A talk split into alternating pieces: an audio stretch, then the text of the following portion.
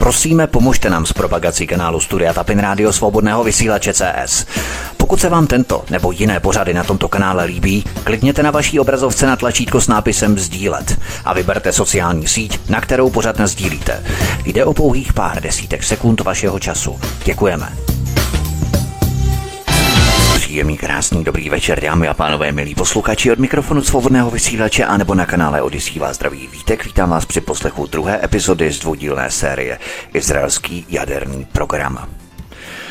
Stručně zrekapituluju, o čem jsem hovořil v předchozím prvním díle. Popsali jsme si základy, na kterých vyrostl stát Izrael. Ukázali jsme si židovské teroristické organizace Irgun Šternův gang, který se později přejmenoval na Lechy, a také izraelské premiéry, kteří v těchto teroristických organizacích působili. Yitzhak Shamir, člen Šternova gangu a Menachem Begin, vůdce Irgunu. Také jsem popsal, jak po Itálii hledal Abraham Stern pomoc u samotného Adolfa Hitlera. To se mně obzvláště líbí. Potom jsem si vzal na přetřes americké memorandum, které zakazuje americkým úředníkům i politikům jakkoliv diskutovat o izraelských jaderných zbraních. Podíval jsem se ale na historii vývoje izraelských jaderných zbraních od Francie, která vydatně středisko pro jaderný výzkum v Dimoně podporovala, ale také Velkou Británii nebo Norsko. Také Spojené státy, které se zapřísáhly mlčet o izraelském jaderném arzenálu. Podíval jsem se také na Johna Kennedyho, který tlačil na izraelského premiéra Davida Ben Guriona, aby nevyvíjeli jaderné zbraně. Kennedy byl ale pár měsíců na to zavraždění. Izrael pak urychlil vývoj jaderných zbraní, kdy Američanům zmizelo pod nosem z pensylvánského závodu společnosti Numek v Apollo 600 kg obohacené uranové rudy. Izraelci pak v roce 1968 unesli další loď ve středozemním moři plnou uranové rudy, ale to už měli tři jaderné zbraně. Potřebovali ale technologie pro jejich další výrobu. Měli svého agenta, filmového producenta Arnona Milchana v Hollywoodu a ten jim tyto technologie zajistil dříve. Naverboval ho Šimon Perez v Tel Avivu, který sám jaderný reaktor v Dimoně budoval. Bylo to jeho dítě. Podíval jsem se také na to, jak CIA omylem odtajnila izraelský jaderný program v 70. letech. Pokud jste tedy minulý díl neslyšeli, určitě vám ho doporučuji k poslechu, protože tu jsou velmi zásadní informace. Pojďme ale na první kapitolu. Mordechaj Vanunu, izraelský jaderný špion. Na konci minulého dílu jsem vám slíbil, a vidíte to samozřejmě i v kalendáři v rámci tohoto dílu, v rámci jeho názvu, že vám budu vyprávět o prvním a největším jaderném špionovi Izraele všech dob. V roce 1986 se objevil jeden technik z izraelského střediska jaderného výzkumu v Dimoně. A ten technik se jmenoval Mordechaj Vanunu. Tento technik Mordechaj Vanunu Tehdy poskytl první podrobnou veřejnou zprávu o izraelském jaderném programu a zveřejnil fotografie komponentů jaderných zbraní, které tam pořídil. Bylo to poprvé, co někdo řekl celému světu všechno, co věděl.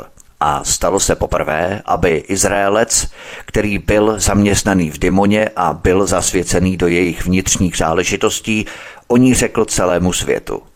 V Bílém domě to tehdy vyvolalo pořádný rozruch.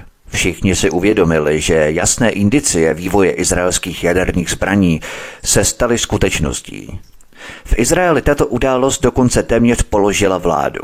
Případ Mordechaje Vanunua byl vysvětlený z mnohých psychologických hledisek všemi zúčastněnými stranami. Je to i příběh, který pojednává o tom, jak mládenec potkal dívku. V září 1986 Mordechaj Vanunu odletěl do Itálie s ženou, kterou poznal před pár dny v Londýně. Během několika hodin po příjezdu do Říma byl unesený Mosadem, izraelskou tajnou službou a dopravený zpátky do Izraele, kde byl postavený před soud kvůli velezradě. Operace, pomocí které měl být Mordechaj Vanunu přivedený zpět do své rodné země, byla izraelskou tajnou službou provedená nesmírně jednoduchým způsobem. Chytil se totiž do naprosto hloupé pasti. Pokud bychom chtěli napsat špatný Bčkový scénář, určitě bychom mohli napsat o této epizodě. Poté, co byl Mordechaj Vanunu unesený z Itálie, byl 18 let vězněný v Izraeli. většinou na samotce. Následně mu bylo zakázané cestovat do zahraničí nebo věcně jednat se zahraničními novináři. Mordechaj Vanunu, bývalý jaderný technik, byl v Izraeli označený za zrádce kvůli poskytnutí tajných informací zahraničním novinám. To, že se Mossadu podařilo unést Mordechaje Vanunua, samozřejmě spochybnilo jeho příběh, ale ne tak, jak Izrael zřejmě doufal. Bylo to nejdůkladněji střežené izraelské tajemství a najednou bylo ve středu zájmu celého světa. Podobné případy vlasti zrady nebyly v Izraeli běžnou záležitostí. Byly docela vzácné. Na soudní proces čekal Mordechaj uvězněný v Ašchelonu, věznici s největší ostrahou, kam ho chodil naštěvovat jeho právník. Cituji. Byl velmi klidný a dost zvědavý ohledně dění tam venku. Velmi si stěžoval na způsob, jakým s ním bylo zacházeno a jak byl dopravený do Izraele. Byl silně přesvědčený o svých názorech a o tom, že udělal to, co měl udělat. Konec citace. Tři soudcové předsedali tajnému soudnímu přelíčení, které trvalo přes rok, než shledali Mordechaje Vanunu a viním z velezrady a špionáže.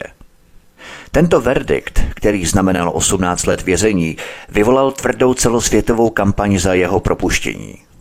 Po celém světě si lidé stále kladou otázku, zda byla v případě Izrael versus Mordechaj Vanunu opravdu vykonaná spravedlnost. Ve světě byl totiž Mordechaj Vanunu vnímaný jako člověk, který odhalil detaily izraelského jaderného programu kvůli lidstvu, aby zachránil civilizaci před vlastní zkázou. Ten případ Mordechaje Vanunu a mě docela zaujal, proto jsem se rozhodl více zapátrat a zaměřit se právě na něj. Jeho pravé motivy, proč to udělal, se míchaly s psychologickými a náboženskými faktory, když se prokutáváte tím jeho příběhem a pátráte po dalších informacích. Není to tak úplně jednoduché, protože jeho případ nemůžeme chápat bez toho, aniž bychom nenahlédli do jeho duše. Když Mordechaj Vanunuovi bylo 9 let, jeho rodina migrovala z Maroka do Izraele, který nikdy nepřijal za svůj domov. Tehdy izraelské úřady poslali všechny severoafrické imigranty do Beršíby, zaostalého města uprostřed Negevské pouště. Cituji Mordechaje Vanunua. Můj otec byl velmi zklamaný, protože patřil mezi ty, co studovali Bibli a myslel si, že jdeme do země oplývající mlékem a strdím. Najednou viděl jen poušť. Konec citace. Mordechaj Vanunu naštěvoval náboženskou školu, ale i tam se cítil odcizený.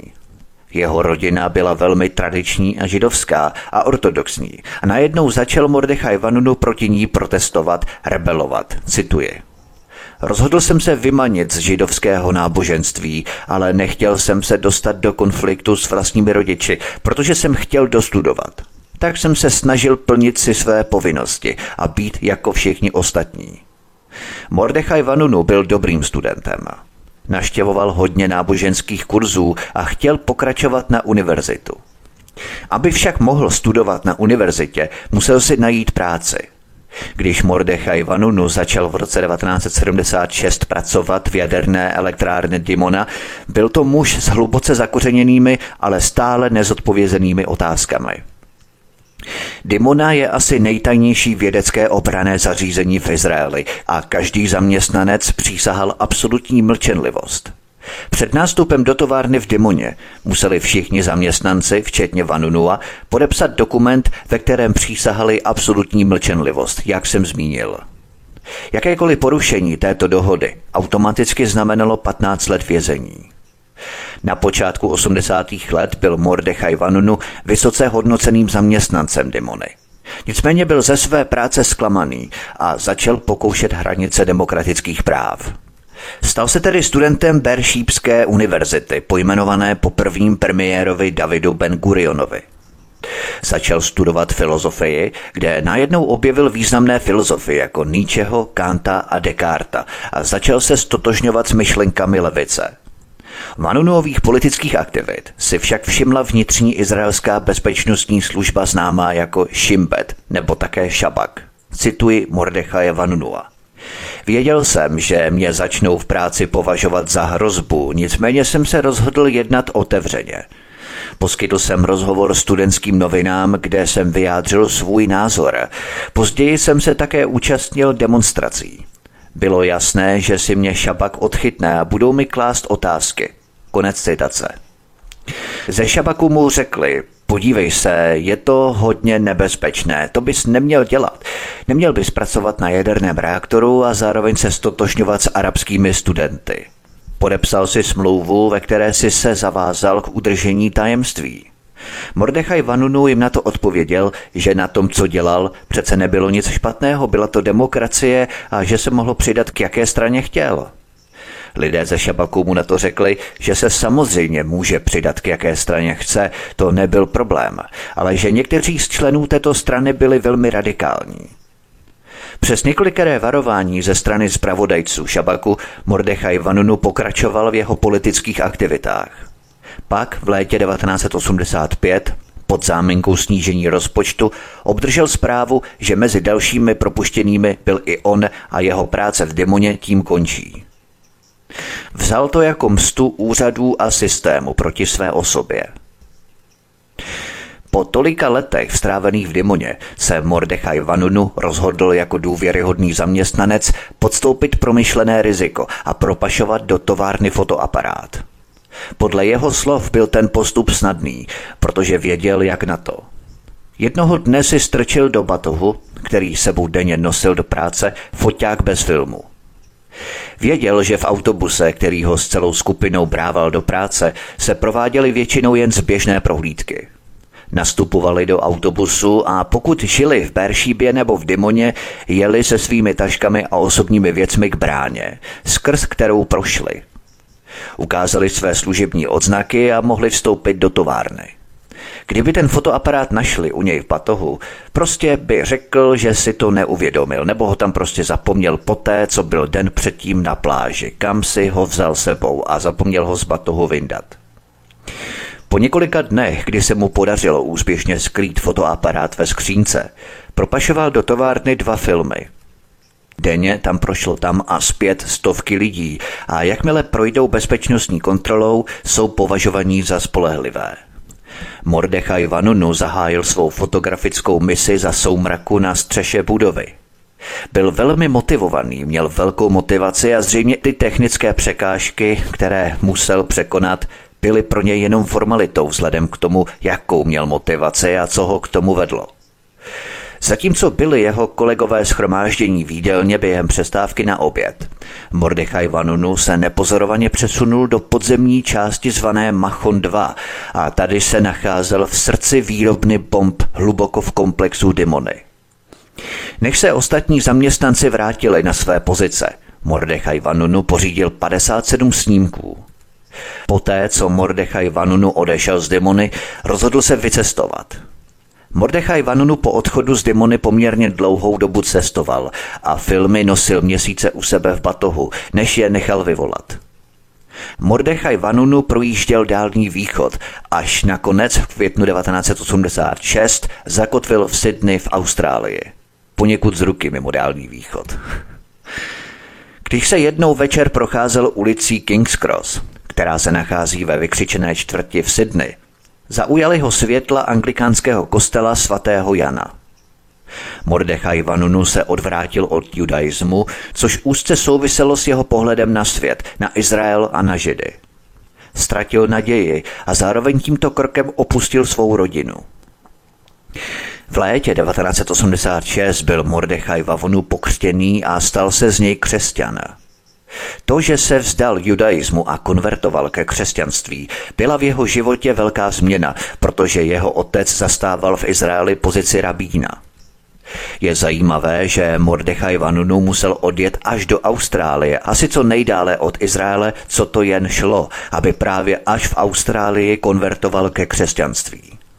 Až potom udělal to, co udělal, až takto daleko od Izraele, aniž by se nadále považoval za Izraelce nebo Žida. Teprve řekl svůj příběh.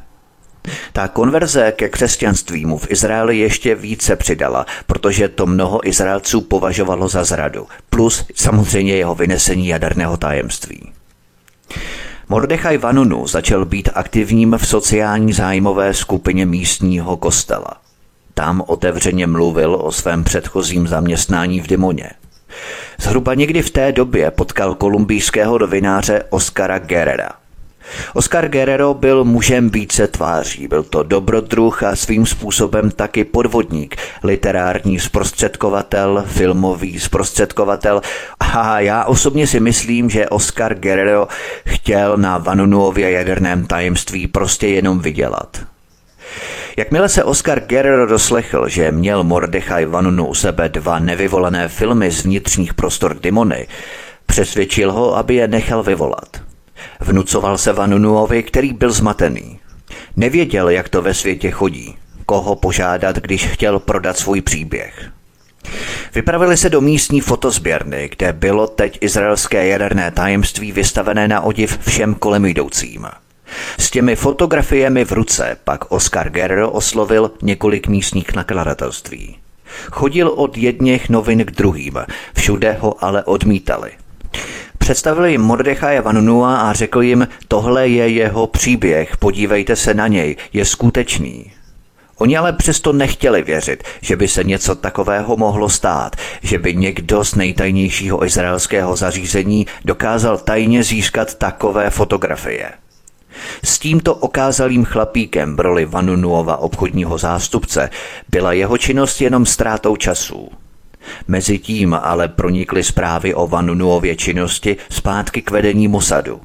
Informace o Vanunuově činnosti získali od australské tajné výzvědné služby.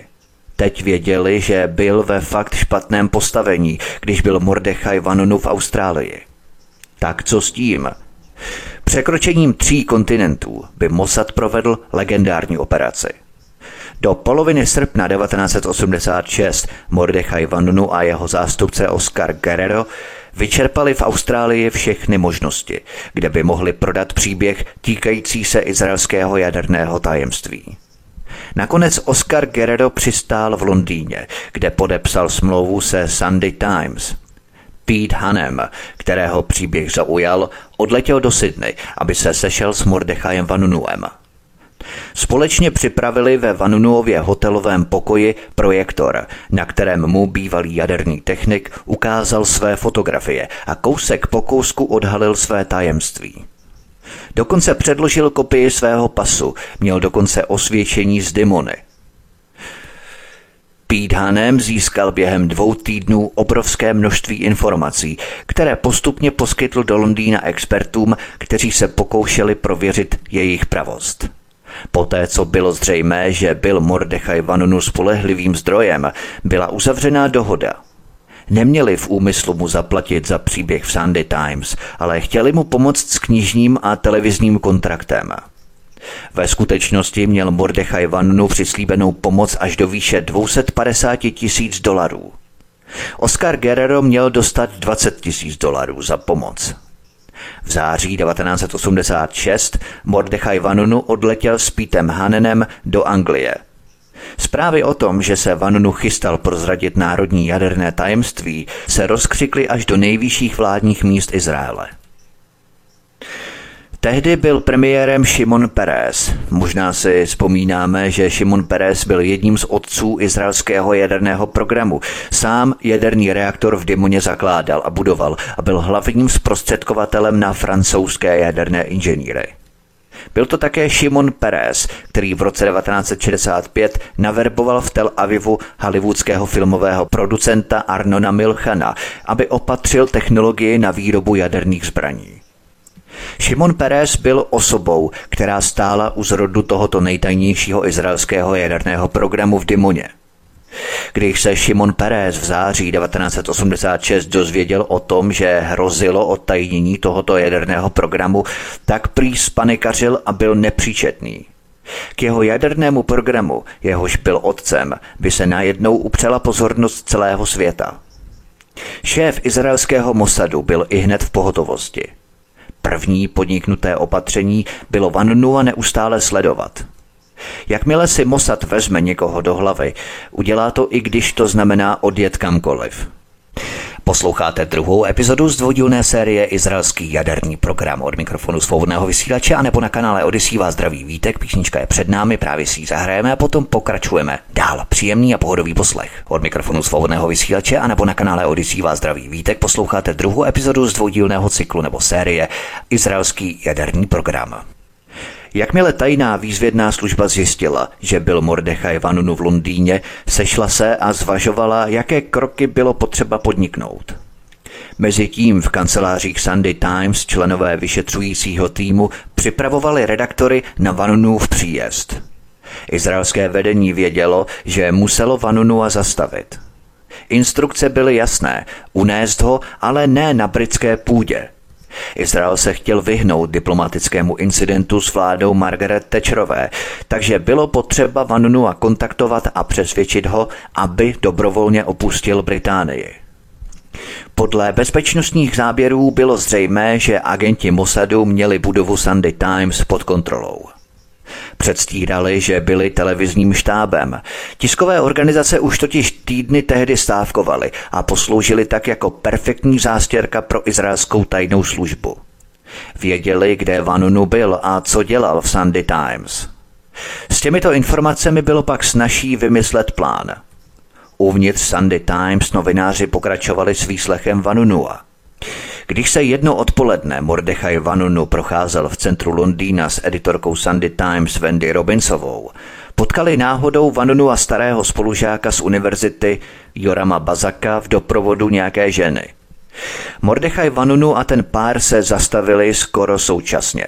Vypadalo to jako klasická scéna z filmu, kdy do sebe doslova narazí lidi, co se léta neviděli – Domluvili se, že se všichni čtyři později sejdou na skleníčku večer a na večeři.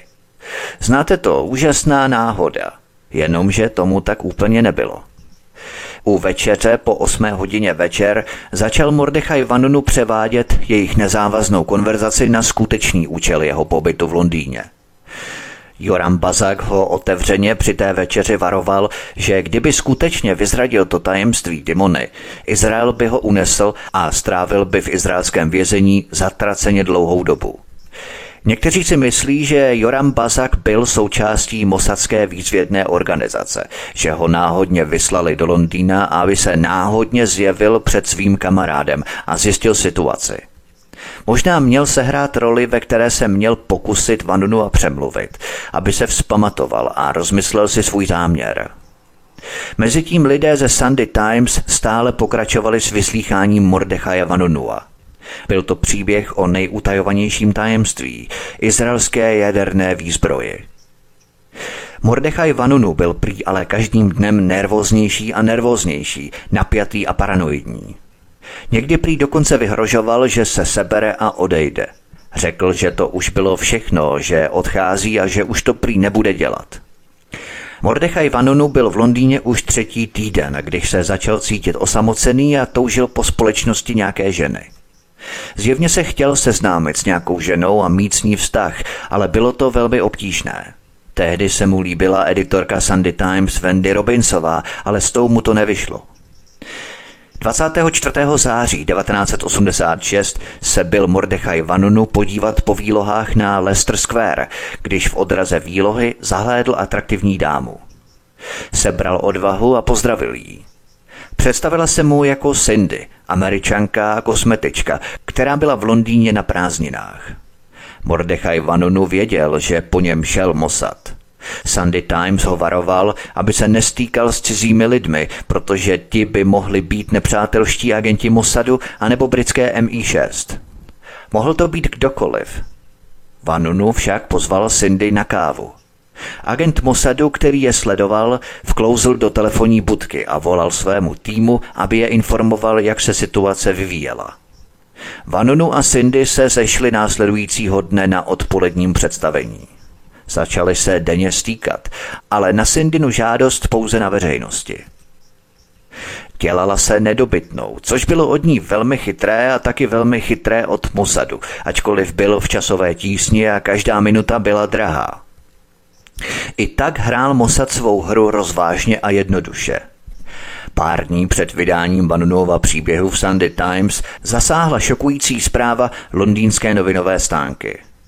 28. září 1986 Sunday Mirror vydal článek, ve kterém byl Mordechai Vanunu označený za podvodníka.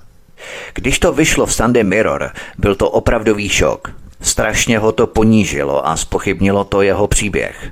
Byl opravdu strašně rozčílený. A zdroj článku? Oscar Guerrero. Vanunův bývalý zprostředkovatel. Z obav, že ho vynechají z dohody, Oscar Guerrero projel město a za pět tisíc dolarů prodal příběh Sandy Mirror. Další vysvětlení by mohlo být, že byl Oscar Guerrero donucený nebo podplacený třeba Izraelci, aby ten příběh poskytl Sandy Mirror. Tím, že jej poskytl bulvárnímu plátku, spochybnil jeho pravost – Účelem bylo nejen diskreditovat Vanunua, ale také Sunday Times odradit od vydání článku, což by byl docela snadný způsob, jak situaci vyřešit. Pokud se opravdu Izraelci pokusili diskreditovat Vanunua, Sunday Times se nenechal nachytat. Oproti tomu Vanunu byl vyděšený. Pak přišel zlatý hřeb Mosadu. Mordechaj Vanunu chtěl totiž se Cindy spát, ale tam mu řekla, že kvůli tomu článku, který vyšel v Sunday Mirror, byla strašně nervózní a bylo to celé nějaké divné a že se s ním nemohla uvolnit, když zůstali v Londýně. Řekla mu, že se toho dělo spoustu kolem a teď, když věděla o těch intrikách v Sunday Mirror, že její sestra bydlí v Římě a teď odjížděla, takže by si vyjeli na víkend do Říma a tam by se třeba dokázala uvolnit. A pak kdo ví. Mordechaj Vanunu jí skočil na to, že její sestra měla v Římě byt a že když tam pojedou, tak se tam s ním vyspí. 30. září 1986 se Mordechaj Vanunu odhlásil z hotelu Mountbatten a setkal se se Cindy na letišti Heathrow, kde nastoupili na let 504 společnosti British Airways směřující do Říma. V Římě je na Da Vinciho letišti přivítal nějaký muž, který se představil jako kamarád Cindyiny sestry a ochotně jim nabídl odvoz.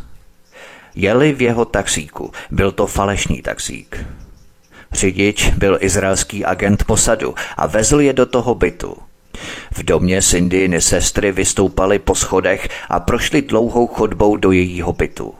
Cindy nechala Vanonua vejít jako prvního a on vstoupil přímo do pasti. Místo v obětí Cindy v její posteli se ocitl v obětí izraelských agentů Mossadu. Nadopovali Vanonua sedativy. Jeho cesta kolem světa byla u konce a začala jeho noční můra. Jen pár dnů před vydáním článku o izraelském jaderném tajemství nevěděli redaktoři Sunday Times, kam se poděl jejich zdroj Mordechaj Vanunu – Zanedlouho se ocitl na lodi směřující do Izraele. Celou dobu byl omámený. Jeho rodina neměla ani ponětí, co se s ním stalo, a samozřejmě ani v Sunday Times, které se chystalo vydat jeho ohromný příběh, neměli nejmenší tušení, kde se Mordechaj Vanonu nacházel.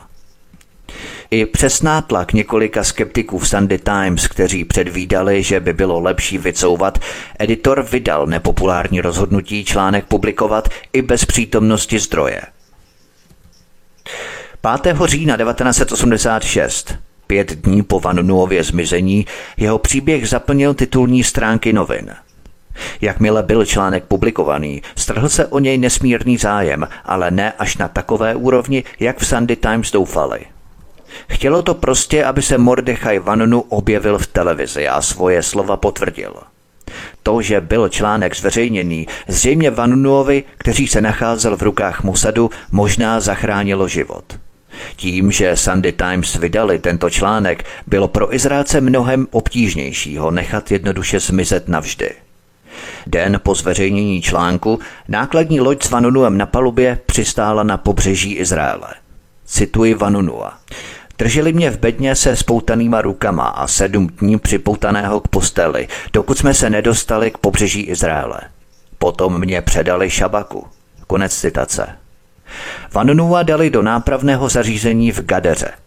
Tam mu policejní úředníci nasadili sluneční brýle a čepici, aby utajili jeho pravou identitu před ostatními chovanci ústavu. Zanedlouho se ale roznesly zprávy o tom, kde se Vanunu nacházel – Tvrdilo se, že ho vzali na jachtu na středozemní moře a samé nejasnosti. Po několika týdnech se ale potvrdilo, že byl zpátky v Izraeli. Izraelská vláda potvrdila, že Mordechaj Vanunu byl podle zákona zadržený na základě soudního příkazu. V prosinci 1986, zhruba dva měsíce po svém záhadném zmizení v Londýně, se Vanunu znovu objevil v policejním boze mimo vlastní správní budovu v Jeruzalémě. Když ho vezli k soudu na soudní přelíčení a všude kolem byl tisk, fotografové a televizní štáby, přiložil ruku na okénko. Na dlani měl napsané podrobnosti o únosu, včetně čísla letu. Tak se svět poprvé dozvěděl, jak byl dopravený zpátky do Izraele. Takže opět tajné výzvědné organizace i přes lekci, kterou dostali ve Vanunuově případu, selhaly. Aby se vyvarovali dalších podobných případů, Úředníci podnikli extra preventivní opatření a převáželi Vanunua k soudu ve voze se zatmavelými skly. A když kráčel k soudu a od soudu, musel nosit motocyklistickou helmu a ochranka jej doprovázela s ručními sirénami. Samotný proces probíhal v naprostém utajení. Novinářům nebyla povolená účast. Atmosféra soudního procesu připomínala cirkusové představení. První námitkou u soudu se obhajoba snažila případ zamítnout. Jeho právník totiž namítl, že jeho klient byl do Izraele dopravený nelegálně a tím pádem Izrael nebyl kompetentní k tomu ho soudit. Soud to ale zamítl. Držel se totiž precedentu, jako byl Eichmannův případ. Během legendární musadské operace byl v roce 1960 Adolf Eichmann, nacistický válečný zločinec, unesený z Argentíny a dopravený do Izraele, kde byl postavený před soud a odsouzený k trestu smrti. Fakt, že byl Mordechaj Vanunu srovnávaný s masovým vrahem, poukazoval na závažnost jeho údajného zločinu. Obhajoba se snažila prosadit, že jeho vyzrazení tajemství bylo čistě jen otázkou jeho mravního přesvědčení. Mordechaj Vanunu chtěl změnit způsob, jakým Izrael řešil otázku jaderných zbraní a svobody projevu. A práva projednat to s celou společností. Izrael stále hrál a stále hraje v otázce svých jaderných zbraní politiku mrtvého brouka. Cituji Mordechaje Vanunua. Vlády nemohou jednat bez spolupráce s jejich občany – tím, co jsem provedl, jsem chtěl ukázat lidem, že nesmí jen slepě následovat vůdce v klíčových otázkách, jako jsou jaderné zbraně. Pokud kdy existoval případ, který si žádal civilní neposlušnost, pak je to právě tento. Konec citace. Soudcové nakonec obrátili svou pozornost k dokumentu, který Mordechaj Vanunu musel podepsat, než vstoupil do Dimony. Soud prohlásil, že podle právního základu Vanunu neměl žádné právo prozradit tajemství, které se zavázal udržet v tajnosti. 24. března 1988, tedy asi rok po zahájení soudního procesu, byl Mordechaj Vanunu shledán viním ze špionáže a vlasti zrady. Otázkou bylo, jaký bude trest. Právě v tu chvíli se z něj stala ikona protijaderného hnutí. Poté, co ho obvinili z vyzrazení státního tajemství, soudcové měli rozhodnout o vhodném trestu. Podle izraelského zákona je vlastizrádcem někdo, kdo pomáhá nepříteli státu v bojových akcích proti Izraeli. Mordechaj Vanunu nebyl vlastizrádcem bez smyslu, že by prodával informace cizí velmoci – byl informátor v novinách, neměl k tomu žádné finanční pohnutky, ani se nechtěl stát veřejnou osobností, ani nechtěl žádné peníze. Soud ve skutečnosti přistoupil na to, že Vanunu jednal z přesvědčení. Vanunu byl za svůj zločin odsouzený k nejvyššímu trestu odnětí svobody na 18 let. Vanunu byl ale potrestaný dvakrát. Poprvé samotným rozsudkem a po druhé způsobem, jakým s ním bylo zacházeno ve vězení. Vanonu byl v aškelonské věznici držený v izolaci s nepřetržitě rozsvícenými světly. Nesměl s nikým mluvit, nemohl nikoho vidět. Takže neměl s kým mluvit ani se na koho podívat, kromě těch, co mu nosili jídlo. Byl vězněný v naprosté izolaci jedenáct a půl roku. Totálně k zešílení. Věznění v takových podmínkách bylo proto, aby zhoršili jeho psychický stav a narušili jeho rovnováhu. Zkuste si představit, že byste někde byli v totální izolaci bez kontaktu s vaší rodinou, přáteli, kamarády 11 a půl roku. Většina z nás by se z toho snad zbláznila. Psychika Mordechaje Vanunua začala být stále rozkývanější. Jeho dopisy totiž začínaly být čím dál tím iracionálnější. Zjevně se mu začal stírat kontrast mezi skutečností a představami. Nicméně Mordechaj Vanunu jenom prostě potvrdil to, co už všichni ostatní dávno přesto věděli. Proto bylo naprosto nesmyslné držet ho 18 let ve vězení a 11,5 roku v izolaci. Během doby věznění získal Mordechaj Vanunu několik humanitárních ocenění, čestných doktorátů a byl dokonce nominovaný na Nobelovu cenu míru. Pro Mordechaja Vanunua však bylo nejdůležitější to, že splnil svou misi, že sdělil světu něco, co všichni dávno tušili a co bylo dávno veřejným tajemstvím. Cituji Mordechaje Vanunua. Všichni by měli vědět, že jsem spokojený s tím, co jsem udělal, i když se mi nepodařilo pro svůj názor získat zdejší veřejnost. Moje poselství patří těm, co rozhodují o jaderné politice. Oni jsou ta skutečná moc. Konec citace. Izrael ale dál hraje roli mrtvého brouka ohledně svého jaderného arzenálu. Posloucháte druhou epizodu z dvoudílné série Izraelský jaderný program od mikrofonu svobodného vysílače a nebo na kanále Odisí vás zdraví vítek. Písnička je před námi, právě si ji zahrajeme a potom pokračujeme dál. Příjemný a pohodový poslech. Od mikrofonu svobodného vysílače a nebo na kanále Odisí vás zdraví vítek posloucháte druhou epizodu z dvoudílného cyklu nebo série Izraelský jaderný program. Vyhýbání se upřímnosti se někdy rozšířilo i na soukromé vládní kanály. Bývalý pracovník amerických spravodajských služeb uvedl, že si vzpomíná, jak ho v 90. letech minulého století zarazila absence jakékoliv zmínky o Izraeli v tajném dokumentu, který měl popisovat všechny zahraniční programy jaderných zbraní. Řekl, že si tehdy kolegům stěžoval, že, cituji, máme opravdu problém, když nemůžeme přiznat pravdu ani v utajovaných dokumentech. A nakonec si vymohl neochotnou, ale šetrnou zmínku o zbrojení Izraele. Brian Siebert, který byl v letech 1992 až 2002 nejvýše postaveným pracovníkem v kariéře, odpovědným za střežení tajemství jaderných zbraní na ministerstvu energetiky, řekl, že si vzpomínal, že na jednom místě viděl dvoumetrový stoch dokumentů CIA, FBI, Ministerstva spravedlnosti a Ministerstva energetiky o izraelském jaderném programu. Dále třeba Gary Samore, který byl v letech 2009 až 2013 hlavním poradcem prezidenta Baracka Obamy pro nešíření jaderných zbraní, Uvedl, že Spojené státy dlouho preferovaly, aby se Izrael držel své politiky animutu, tedy neprůhlednosti, a to z obavy, že by se ostatní blízkovýchodní země cítily ohrožené tím, že Izrael vyleze ze své jaderné skříně. Gary Semore prohlásil, cituji, Kdyby to Izraelci přiznali a vyhlásili, bylo by to vnímané jako provokace. Mohlo by to podnítit některé arabské státy a Irán k výrobě zbraní. Proto máme rádi vypočítavou nejednoznačnost. Na přímou otázku, zda je skutečnost, že Izrael má jaderné zbraně tajná, ovšem Gary Semor odpověděl.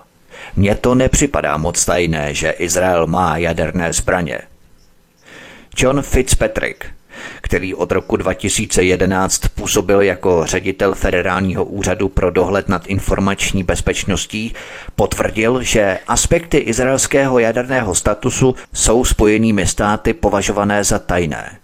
Víme to od utajovacích orgánů v agenturách, které s tímto materiálem nakládají, řekl John Fitzpatrick, který odmítl poskytnout další podrobnosti. Avšak bývalý předseda izraelského Knesetu Abraham Burg byl méně diskrétní během konference v Haifě v prosinci 2013, kde oznámil, že Izrael má jaderné chemické zbraně a politiku nejednoznačnosti označil za zastaralou a dětinskou.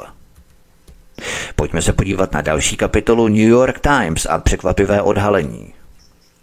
O izraelských jaderných zbraních se psalo v souvislosti s článkem, který překvapivě vyšel na samotném New York Times a jehož autorem byl Peter Beinart s názvem Amerika musí začít říkat pravdu o izraelských jaderných zbraních. Peter Baynard napsal, že Izrael už jaderné zbraně má.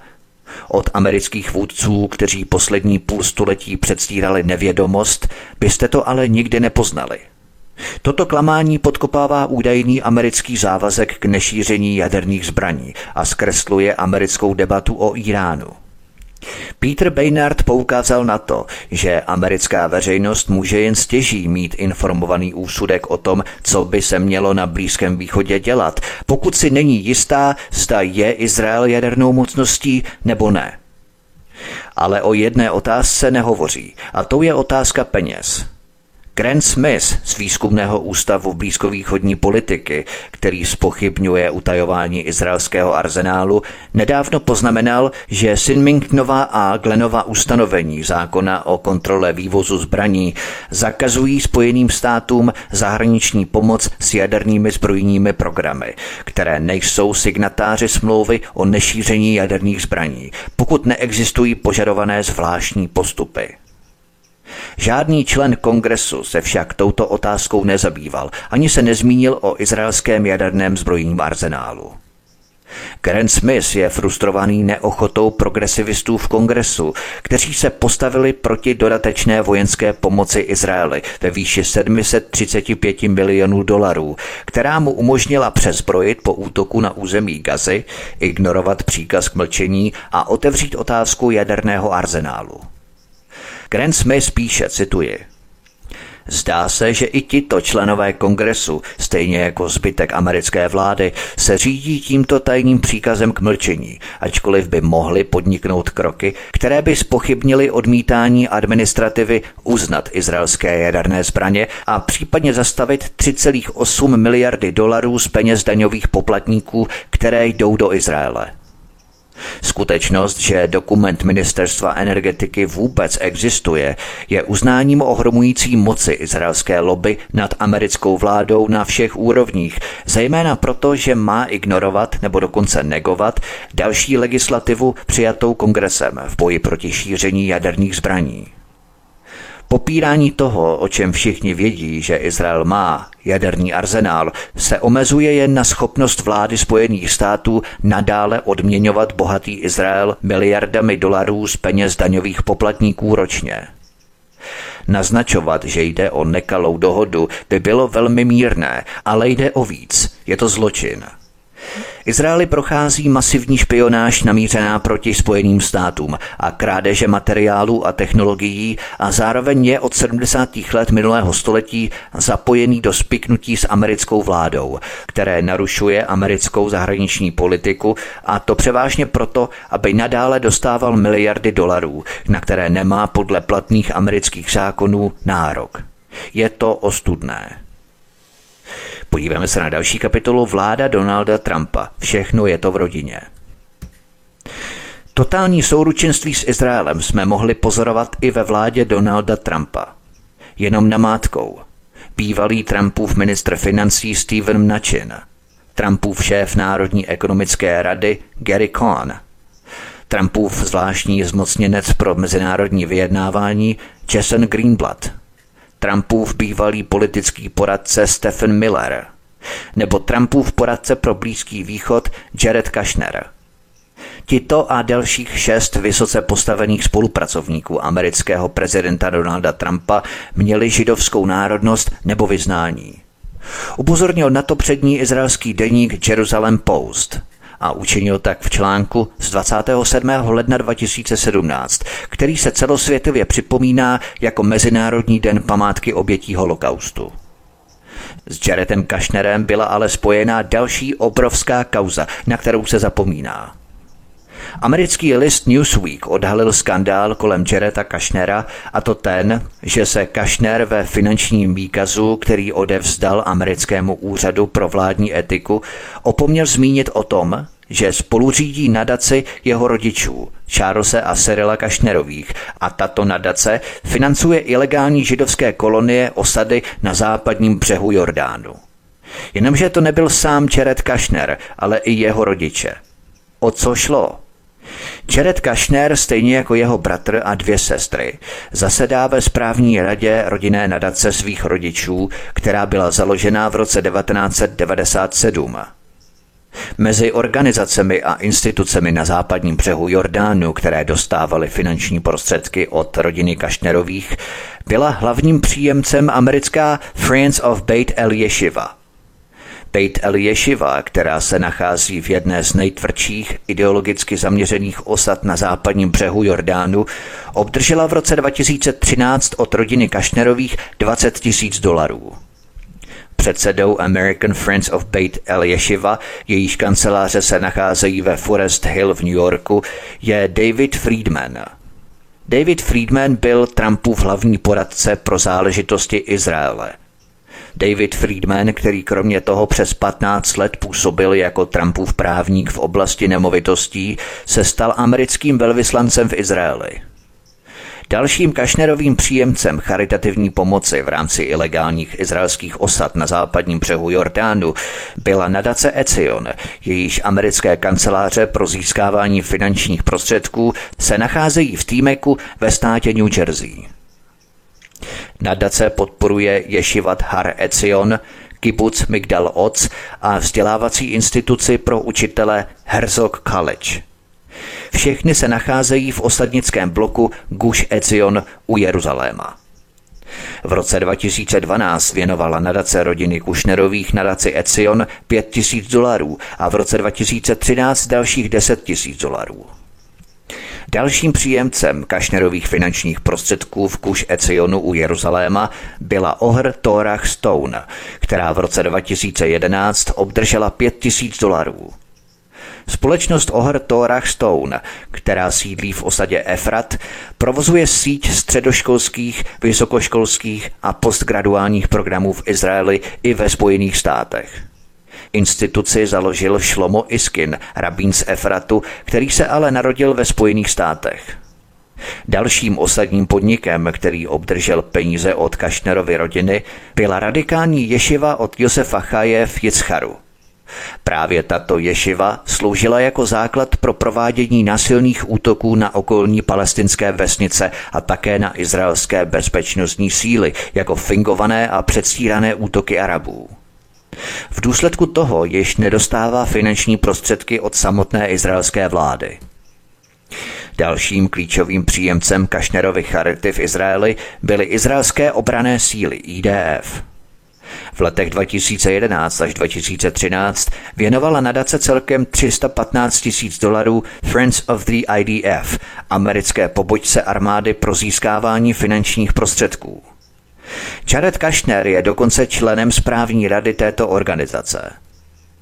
Myslím, že pro ilustraci toho, jak je rodina kolem ex-prezidenta Trumpa, včetně Trumpa samotného, napojená na Izrael, to bohatě postačuje – Trumpův zeď Jared Kushner prosazoval zájmy Fedu a banky Goldman Sachs.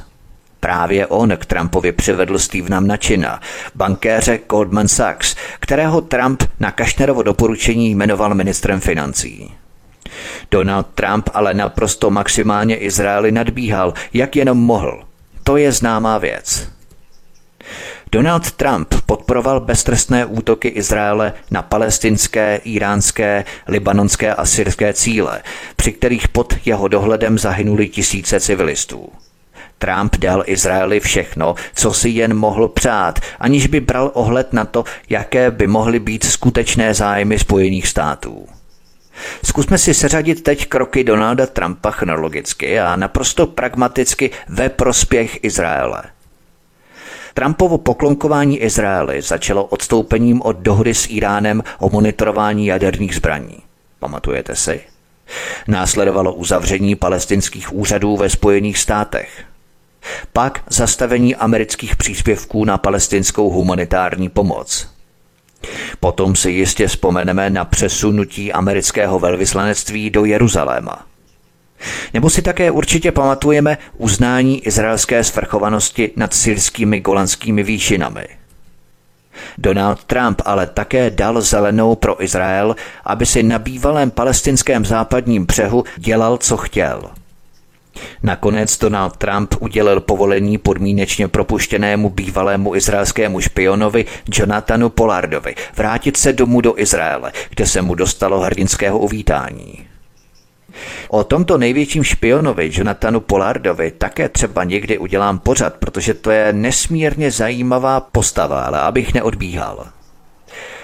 Trumpovi v jeho neloajalitě vůči vlastní zemi pro jistotu pomáhal jeho bývalý konkurzní právník, americký velvyslanec v Izraeli David Friedman, který je na svém místě v Izraeli roztleskávačem všech zvěrstev, která se Izrael rozhodl spáchat. A teď ta provázanost a cvičení paměti, ano? Jaké organizaci šéfoval tento americký velvyslanec v Izraeli David Friedman? Pamatujete si?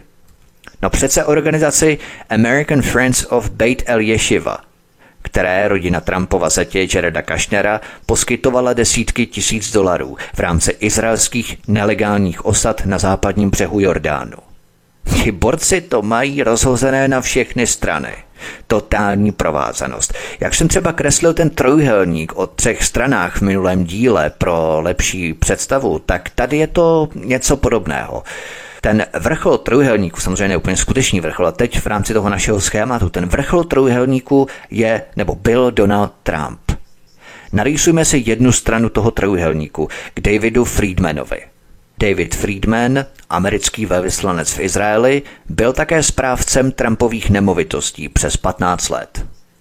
A druhou stranu trojuhelníku od Trumpa narýsujme k Jaredu Kašnerovi, jeho zeti, Jared Kushner tomuto Trumpově správci nemovitostí Davidu Friedmanovi posílal desítky tisíc dolarů na jeho American Friends of Beit El Yeshiva v rámci izraelských nelegálních osad na západním břehu Jordánu. Chápeme, dokážeme si to představit, provázanost těchto tří osob. A to je jenom zlomek propojení těch porců, ale na tom se to krásně demonstruje – a připočtěme si k tomu ještě americký kongres, který Izraeli ročně poskytuje miliardy dolarů a zároveň plekotá něco o tom, že židovský stát má právo se bránit a média, která sama cenzurují všechna porušování lidských práv a válečné zločiny, které Izrael rozpoutává. Třeba 23. března 2017 ex-prezident Donald Trump podepsal zákon o výdajích ve výši 1,3 bilionu dolarů poté, co kongres schválil zákon o konsolidovaných rozpočtových prostředcích na rok 2018, který nařídil poskytnout Izraeli zahraniční pomoc ve výši 3,1 miliardy dolarů. A tak bych mohl pokračovat dál. Posloucháte druhou epizodu z dvoudílné série Izraelský jaderný program od mikrofonu svobodného vysílače a nebo na kanále Odisí vás zdraví vítek. Písnička je před námi, právě si ji zahrajeme a potom pokračujeme dál. Příjemný a pohodový poslech. Od mikrofonu svobodného vysílače a nebo na kanále Odisí vás zdraví vítek posloucháte druhou epizodu z dvoudílného cyklu nebo série Izraelský jaderný program. Pojďme se ale podívat na další kapitolu Milosti Donalda Trumpa. Ovšem naprosto neuvěřitelné a otřesné jsou prezidentské milosti Donalda Trumpa, které musí otřást každým jenom trochu konceptuálně gramotným vlastencem. Donald Trump na sklonku svého prezidentského postu udělil více než 140 milostí a zmírnění trestů. Většina milostí byla udělená kamarádům a žadatelům, kteří byli ochotní zaplatit v hotovosti nebo v naturálích, aby byli propuštěni na svobodu. Bylo naznačeno, že do procesu výběru byl zapojený Trumpův zeď Jared Kushner a peníze byly často klíčovým prvkem. Někdo by to mohl označit za korupci. Položme si základní otázku, úplně tu nejzákladnější otázku, která by každého z nás měla napadnout jako první. Omilostnil Donald Trump třeba whistleblowery Edwarda Snowdena, Johna Kiriaku, Chelsea Manningovou nebo novináře Juliana Assange? Ani náhodou. Třeba John Kiriaku uvedl, že když žádal o milost prostřednictvím jednoho z pomocníků Trumpova právníka Rudyho Giulianiho, bylo mu řečeno, že takové opatření bude stát 2 miliony dolarů. Trump za to omilostnil spoustu odporných zločinců s bílými límečky. Pojďme se podívat na prvního z nich, to je další kapitola, Salomon Melgen. Uveďme si jenom pro ilustraci několik jmen osob, které Donald Trump v posledním dni jeho prezidentské funkce osvobodil. Například bývalému doktorovi Salomonu Mengelovi byl zmírněn trest. Salmon Melgen, blízký přítel těžce skorumpovaného senátora z New Jersey Roberta Mendeze, se dostal do problému v roce 2009, kdy Centrum pro zdravotní péči a lékařské služby zjistilo, že přeúčtoval zdravotní péči o 8,9 milionů dolarů za lék zvaný Lucentis. O dva roky později byla Melgenova firma postižená zástavním právem finančního úřadu ve výši 11 milionů dolarů a čtyři roky poté byl obviněný a odsouzený kvůli více než 76 případům podvodu v oblasti zdravotní péče a nepravdivých prohlášení. To byl jeden člověk, kterému byl zmírněný trest. Podívejme se na dalšího zločince, Elliot Broidy – za některé z omilostněných se postavily i židovské organizace. Ze Eliota Broidyho, bývalého předsedu finančního výboru republikánské strany, se zaručilo nejméně pět rabínů – v roce 2019 se Elliot Broidy přiznal k jednání jako neregistrovaný zahraniční agent, což bylo součástí rozsáhlejšího vyšetřování malajzijského skandálu 1NBD, ve kterém premiér Najib Razak ukradl ze státní společnosti 1 Malaysia Development Rehab více než 700 milionů dolarů. Elliot Broidy pracoval ve prospěch premiéra Najiba Razaka a dostal nabídku 75 milionů dolarů, pokud se mu podaří přimět americké ministerstvo spravedlnosti, aby upustilo od vlastního vyšetřování tohoto skandálu. To byl další člověk, kterého Trump omilostnil. Pojďme se podívat na dalšího člověka, Philip S. Formes.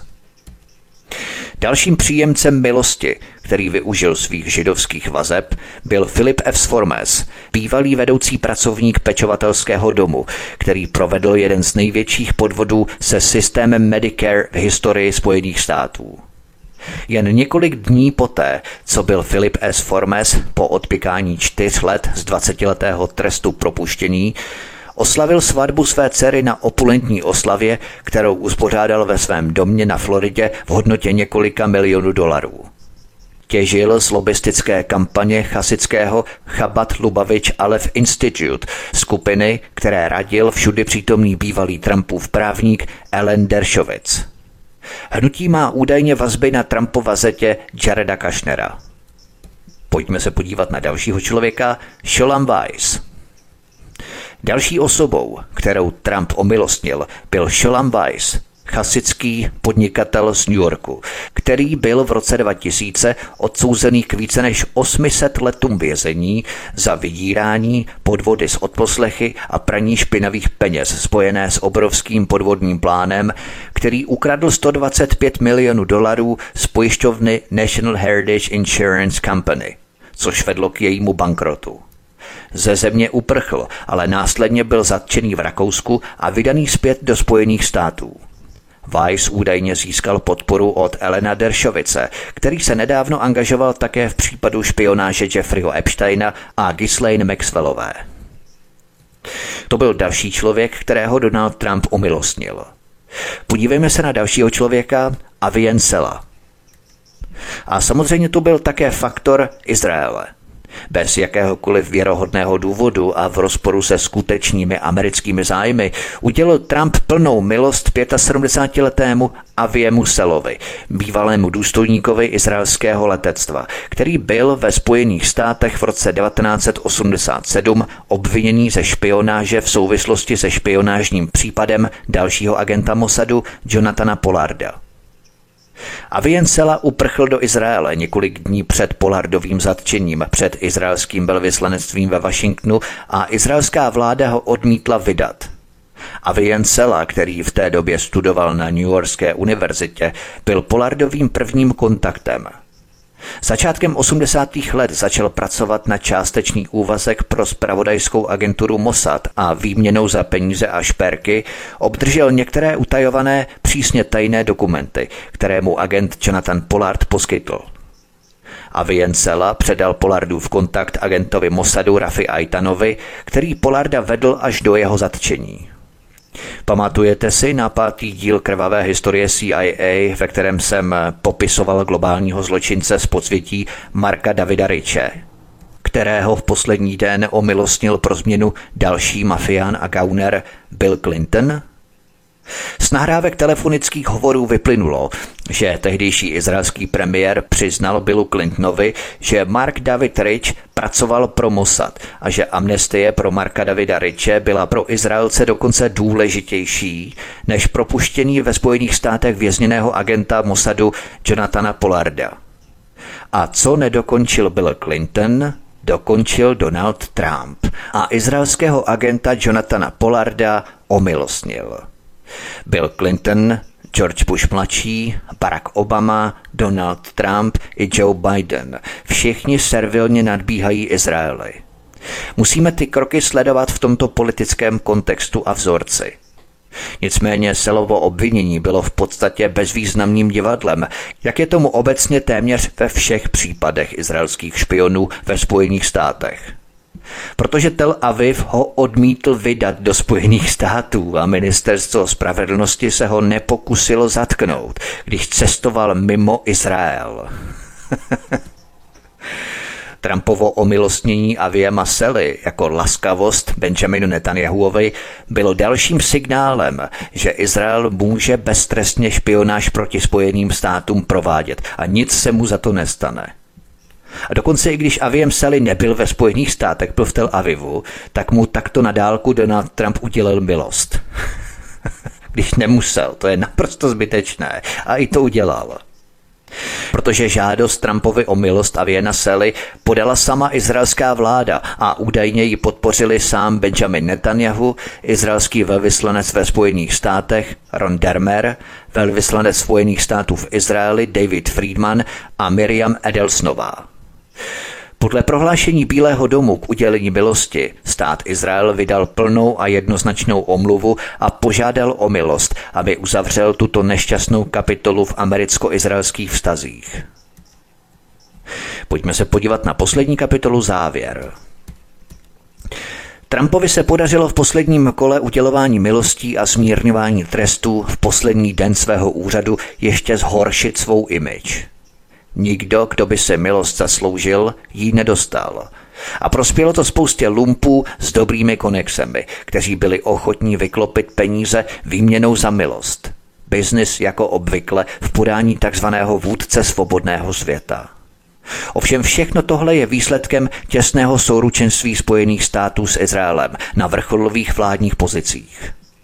Izraelské krycí firmy, izraelští politici, šéfové rozvědek a hollywoodští producenti jako agenti Mossadu. Izrael postavil hluboko pod písky Negevské pouště tajnou jadernou bombu, přičemž použil technologie a materiály poskytnuté s přátelnými mocnostmi nebo ukradené tajnou sítí agentů. Izraeli se podařilo mimořádně lstivým způsobem schromáždit celý podzemní jaderný arzenál a dnes se odhaduje na zhruba 200 hlavic, což je na úrovni Indie a Pákistánu. Izraeli se dokonce podařilo vyzkoušet jadernou bombu, aniž by to vyvolalo mezinárodní rozruch nebo dokonce větší povědomí veřejnosti o tom, co páchá. Trhlinami v této kamenné zdi neproniknutelného mlčení však stále prosakují další a další podrobnosti o tom, jak Izrael skonstruoval své jaderné zbraně z pašovaných součástek a uloupených technologií.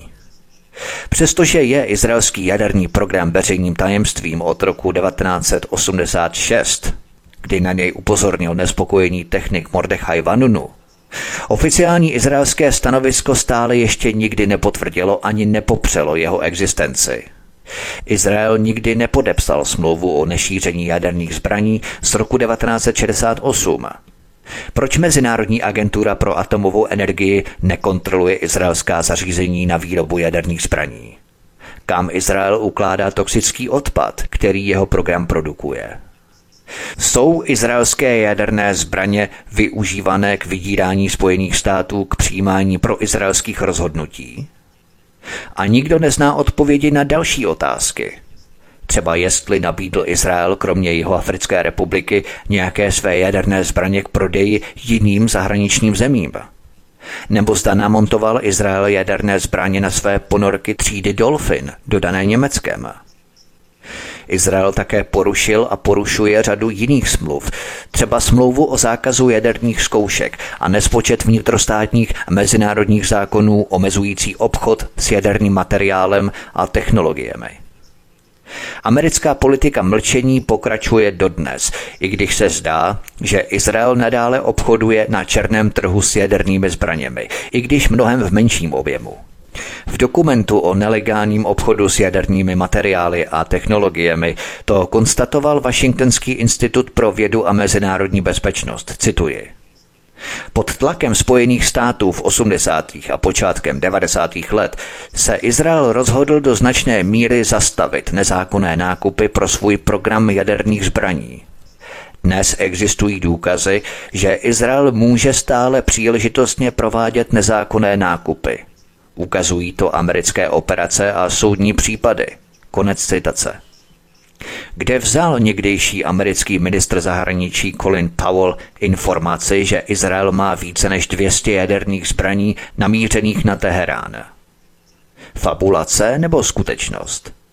Musíme se začít ptát naprosto otevřeně, v čem má Izrael tak privilegované postavení, že ho kryjí po dekády Spojené státy i ostatní světové velmoci, které sami navíc jaderné zbraně vlastní. Proč se jaderný arzenál Izraele tají? A Izrael tak nemusí podepsat smlouvu o nešíření jaderných zbraní jako všichni ostatní. Na seznamu zemí, které Izraeli tajně prodali materiál a odborné znalosti k výrobě jaderných hlavic, anebo které nad jejich krádeží zavírali oči, jsou i dnešní nejhorlivější bojovníci proti šíření jaderných zbraní. Spojené státy, Francie, Německo, Velká Británie a dokonce i Norsko. Nejen všechny tyto vlády, ale celý svět zarytě mlčí o izraelském jaderném arzenálu. Proč? Měli bychom se ptát. To je všechno pro dnešní pořad. Já vám, milí posluchači, děkuji za poslech, že jste poslouchali oba dva díly i ostatní mé pořady. Budu samozřejmě velmi rád, pokud mě zanecháte názory, postřehy, vaše dojmy, případně nasměrování na další informace v komentářích pod tímto pořadem na kanále Odyssey. Stejně tak, jako když se registrujete na tento kanál, kliknutím na tlačítko odebírat na kanále Odyssey a samozřejmě i na tlačítko zapnout oznámení, což vám zajistí, že se vám jakýkoliv pořad zobrazí ve vašem prohlížeči a vy tak o nic nepřijdete. V pořadu máte samozřejmě i kapitoly na kanále Odyssey, na které můžete kliknout a můžete si je zpětně poslechnout. Pokud vás třeba ještě něco zaujalo, nebo si chcete ještě znovu osvěžit informace, není problém. Tak, to by bylo všechno od mikrofonu svobodného vysílače Studia Tapin Radio nebo na kanále Odyssey. Vás zdraví Vítek, já vám děkuji, mějte se všichni moc hezky a příště se s vámi opět těším naslyšenou. Prosíme, pomožte nám s propagací kanálu Studia Tapin Radio Svobodného vysílače CS. Pokud se vám tento nebo jiné pořady na tomto kanále líbí, klikněte na vaší obrazovce na tlačítko s nápisem Sdílet a vyberte sociální síť, na kterou pořád sdílíte. Jde o pouhých pár desítek sekund vašeho času. Děkujeme.